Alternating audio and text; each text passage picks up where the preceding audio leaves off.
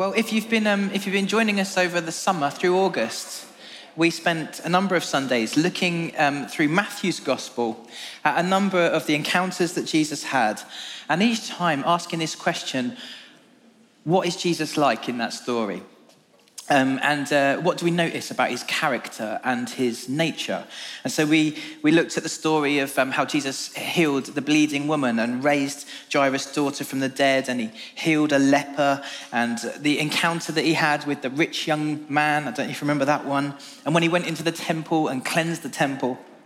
And through that, we saw Jesus' personality, his kindness, his grace, his compassion, his mercy, his power, his authority his, uh, his radical welcome to everyone. And today we're going to continue and actually conclude this little journey through Matthew by looking at the events around Jesus' crucifixion. And we've already started to do that this morning as Ben led us so beautifully through the Lord's Supper. But we're going to be looking at Jesus' crucifixion and we're going to be asking once again this question What is Jesus like? What is Jesus like?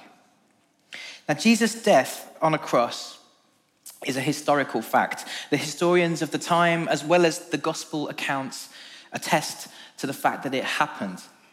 There is also little doubt that the events surrounding Jesus' death have changed the course of human history more than any other events. Um, you know, without the cross, there is no Christianity. And without Christianity, if you think about it, our whole society you know, the moral foundation of the laws of this country and many other countries, particularly in the West, would be different. Our, our culture, our architecture, the fabric of our cities, without Christianity, even the way that we measure the date. But to those of us who follow Jesus, the cross is more than just a significant historic event. In, in, in his letter to the, to the Corinthian church, Paul, the early church planter, said, he said, For what I received, I passed on to you as of first importance that Christ died for our sins according to the scriptures. As Christians, Jesus' death is central to our faith in so many ways. And there are so many things that you could say about the cross.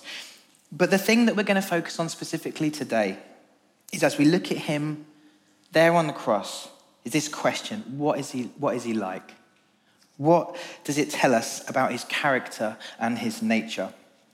Now, it's not a pleasant thing to do to, to, to, to look at this. But to answer that question, we have to spend a moment explaining, um, or for those of us who've heard this stuff before, reminding ourselves of the, the brutality of the cross. Crucifixion was used as a, um, as a method of execution and also torture for several centuries in the, in the, in the ancient Middle East. Um, it, was a, it, it, meant a slow, agonizing death where, um, the, where through a combination of shock, um, organ failure, um, constrained blood, circulation, and eventually asphyxiation caused the person to die as its body strained under its own weight. It was a, a form of execution that was reserved for the worst criminals. And uh, it served two punishments, really sorry, two purposes punishment, but also it was a form of warning. The victims' bodies were often left on the cross for days as a visual deterrent to would be criminals or rebels. It was later banned by um, subsequent Roman emperors and condemned.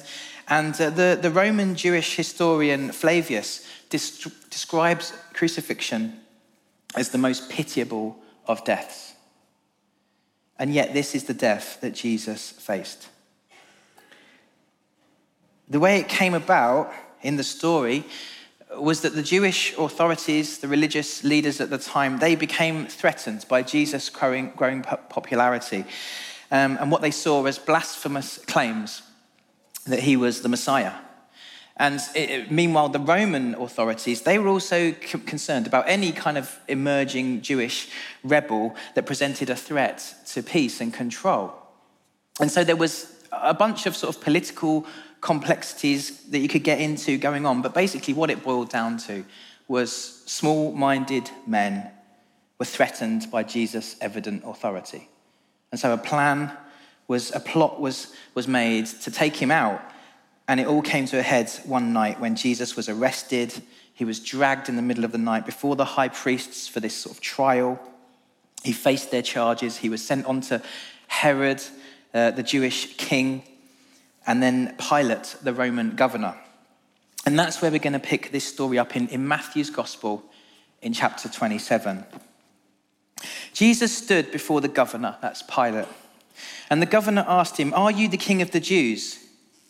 You have said so, Jesus replied.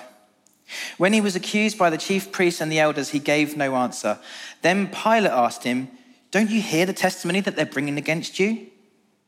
But Jesus made no reply, not even to a single charge, to the great amazement of the governor. If you know the story, um, from there, this, this sort of farcical, unjust trial process kind of took place, culminating in Jesus um, being, um, he was, they got the crowd to choose whether they wanted to execute Barabbas, this notorious criminal, or Jesus.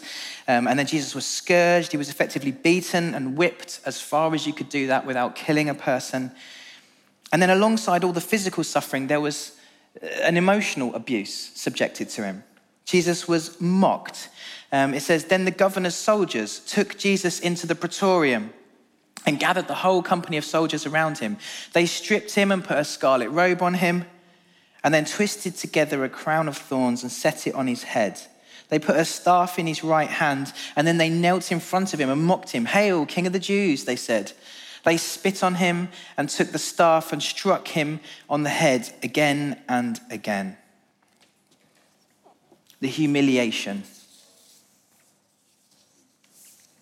Jesus was then taken to be crucified, and the humiliation continued. The soldiers watching him gambled for his clothes while he died, and they put a taunting sign above his head saying, This is Jesus, the King of the Jews.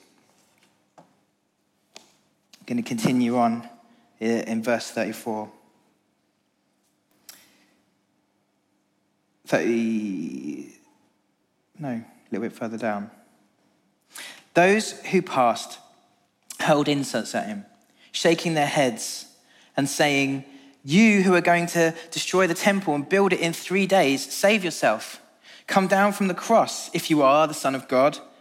In the same way, the chief priests, the teachers of the law, and the elders, these are the people who are supposed to be responsible, they mocked him. He saved others, they said, but he can't save himself.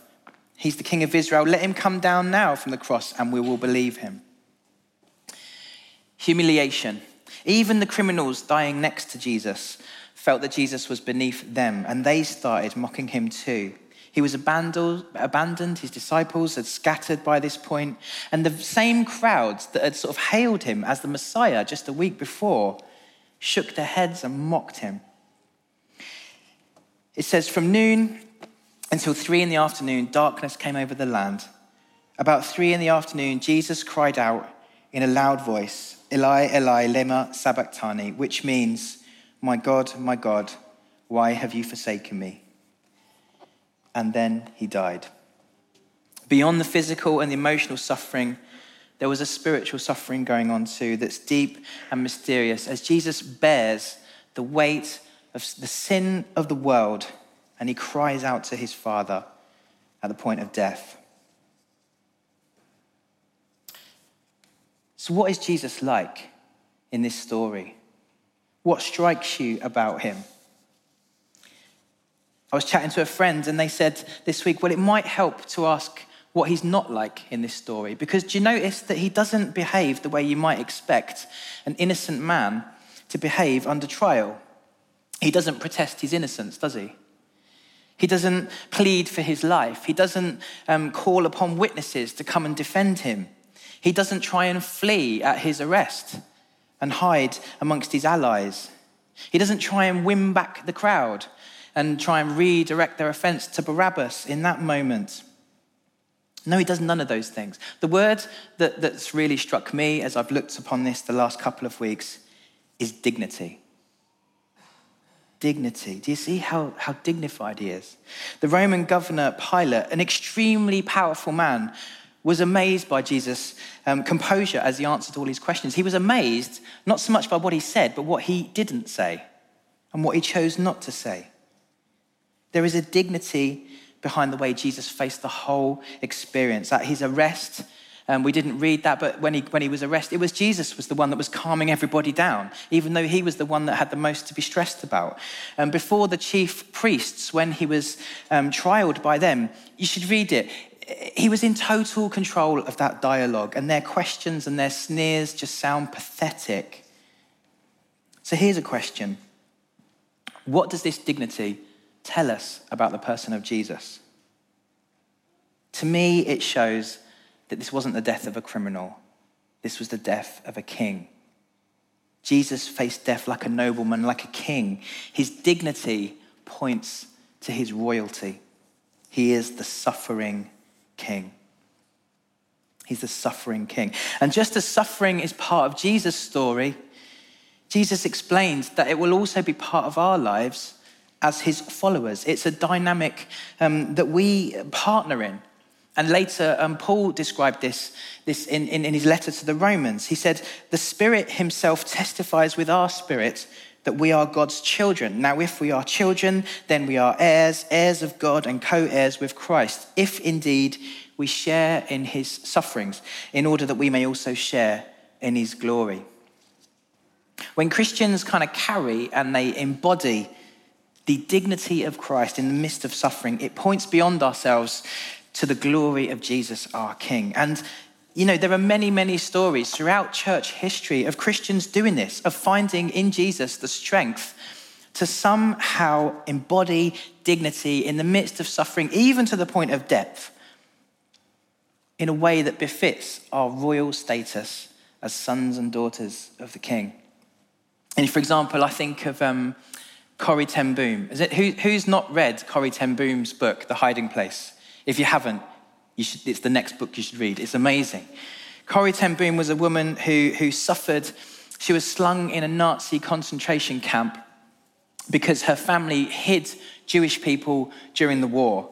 Um, in Amsterdam, and her, her dad and her, her, best friend, her sister, were killed in the died in the concentration camp. But she explained that after the war, she eventually met the most brutal, or one of the most brutal guards in the concentration camp, and he asked for her forgiveness. And she found that she was able to forgive him, and she said, I couldn't do it, but Christ in me could. What dignity, what composure. Or a few years ago in 2015, you might remember the story of ISIS kidnapping and executing 21 migrant workers because of their, their faith. Um, it, was, it was humiliating. They, they videoed it, they, they paraded them out on the beach. And, and um, the, the first 20 to be executed were Egyptian Coptic Christians. They were each offered the choice of, of um, denouncing Jesus or execution, and they each chose to die. And uh, I haven't seen the video, but apparently their lips can be seen praying and declaring before their death the words, Ya Rabbi Yasu, O my Lord Jesus. And then the 21st victim was, a, was, was not Egyptian, he was a Ghanaian called Matthew Ayariga. And he too had the chance to, to denounce Jesus and be, or, uh, uh, uh and be set free or to die. And actually, it's interesting that they don't, it's a little bit unclear whether he was even a Christian before this happened. Some say he was, some say he wasn't. But either way, incredibly, he found the courage to look at the execute bodies around him and say, Their God is my God. And he faced the same fate with such poise and such dignity.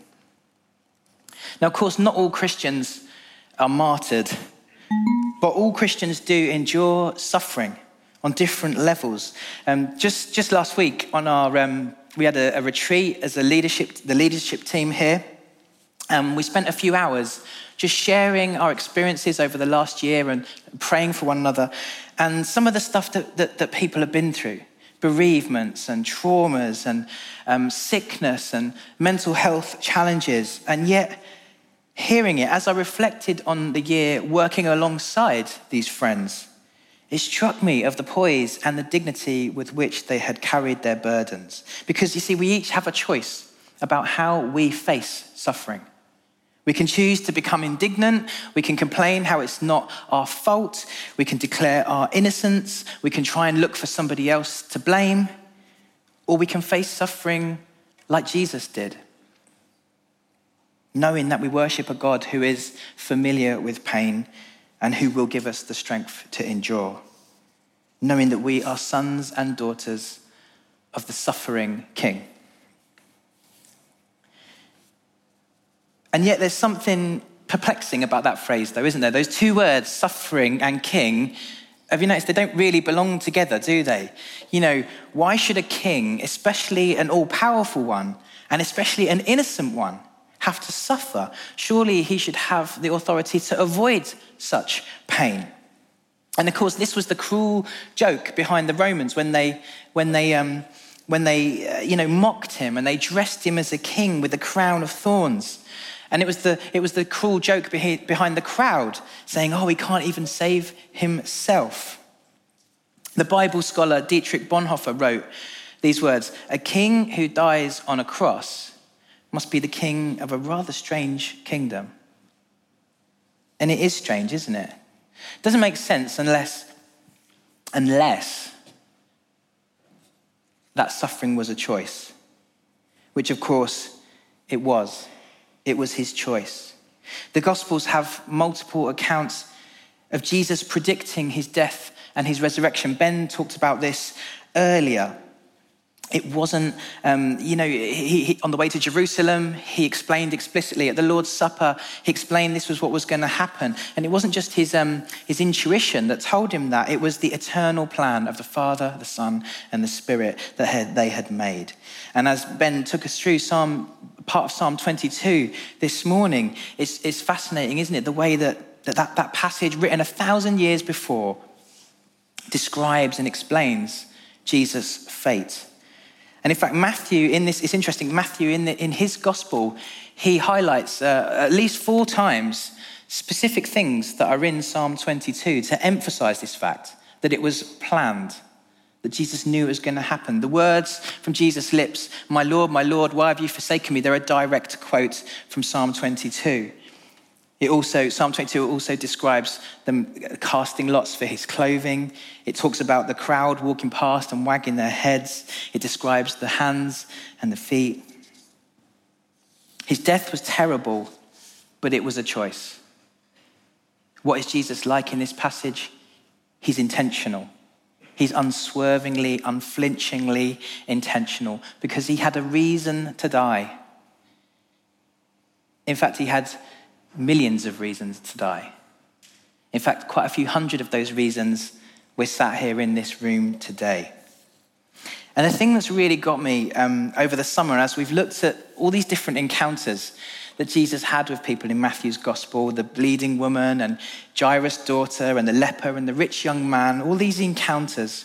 In fact, all of the encounters that Jesus had with people in the gospels, it just struck me how he said all of these things to all these people knowing that these were the types of people, these were the very people that he had come to die for. You know, so for example, do you remember that conversation that he had with the rich young ruler? He was having a chat with this rich young ruler who was worried about whether following Jesus was going to cost him his money, you know? And it says, Jesus looked at him and he loved him.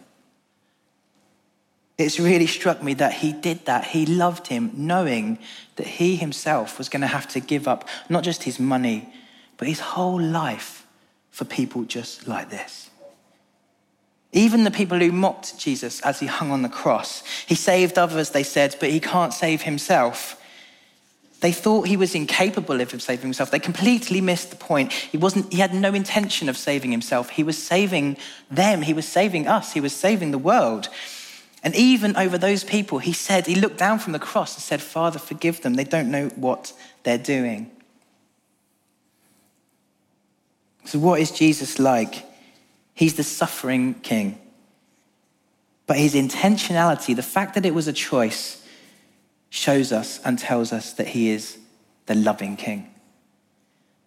Romans 5, chapter 8, this is Paul again. But God demonstrates his own love for us in this while we were still sinners, Christ died for us. It's a mystery that we'll never really understand, but the only way to make us clean, to remove the barrier of sin, to break the power of sin that prevents humanity from living in our identity as sons and daughters of the King, was for Jesus to sacrifice himself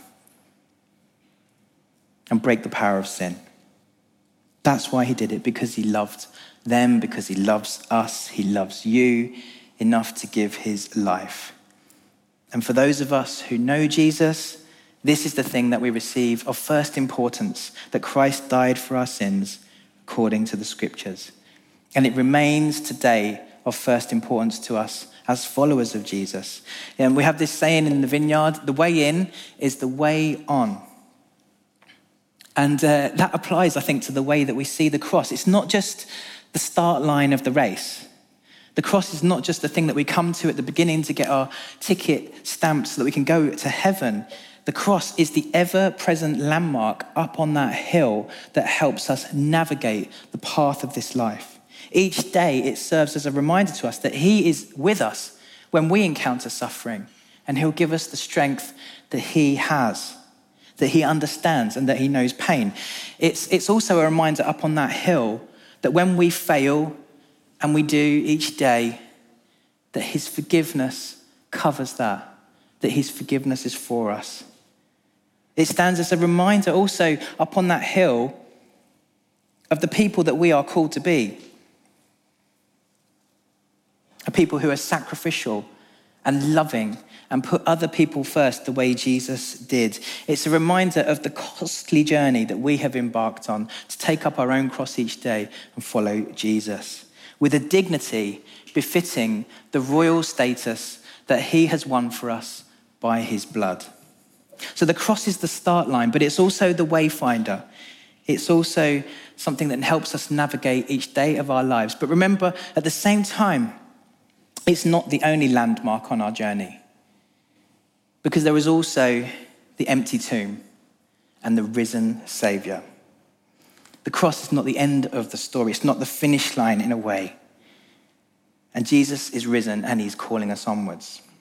So we run this race in the shadow of the cross and in the light of the resurrection. And for those of you who, who, who haven't started that journey, for those of you who don't know Jesus, you haven't given your life to Jesus yet, I want to invite you to join us in that journey today. And we're going to do that in a moment. But first, let's finish um, the story. This is how it ends. When Jesus had cried out again in a loud voice, he gave up his spirit. And at that moment, the curtain of the temple was torn in two from top to bottom. The earth shook, the rocks split, and the tombs broke open. And the bodies of many holy people who had died were raised to life. They came out of the tombs after Jesus' resurrection and went into the holy city, that's Jerusalem, and appeared to many people. And listen to this when the centurion and those who were guarding Jesus saw the earthquake and all that happened, they were terrified. I mean, you would be, wouldn't you? And exclaimed, Surely he was the Son of God. I love that. If you're yet to make up your mind about Jesus, listen to the words of that centurion. Surely he was the Son of God. The centurion, you, don't, you didn't get to be, the centurion was not like a happy clappy type soft person. You don't get to be a centurion without being a world weary, battle hardened soldier. This was a man who'd seen death, he'd seen violence and executions. He was a man who knew men, knew criminals, rebels, and warriors. But in that moment, he recognized this was the death of no criminal, this was the death of a king. This wasn't just the death of any old man, but the Son of God, and he declared it. And since that day, millions of people have heard this same story, and their heart has told them, indeed, that this was the king that their hearts longed for the suffering king, the loving king, the saving king, the only king capable and willing of saving us, making us whole, the only king worth following, the only king who's truly good. And there is an invitation to make Jesus the king of your life and of your future today. And so I just, uh, we're going to do that. I'd just invite, if everybody would like to, if you're able to, why don't we stand and we're going to invite the Holy Spirit and we're going to, there's going to be an opportunity for all of us to pray. Um, but first, for some of you, and you might be watching online, this might be you as well. Some of you here, and you're tired of living life your own way. You're tired of all the mistakes and where that leads you. And you, you, you realize your heart is telling you that you need to do a U turn. You need to stop living life your way and turn to Jesus as your Lord and Savior, to make him the King of your present life and your eternal future, and to have him come and make a home in your heart. But to do that, um, our hearts need to be clean. And we need to accept his forgiveness and be washed clean by him. We need to carry all the junk and our mistakes and our failures and put it at the foot of the cross. Receive his forgiveness so that we can start a new life with Him.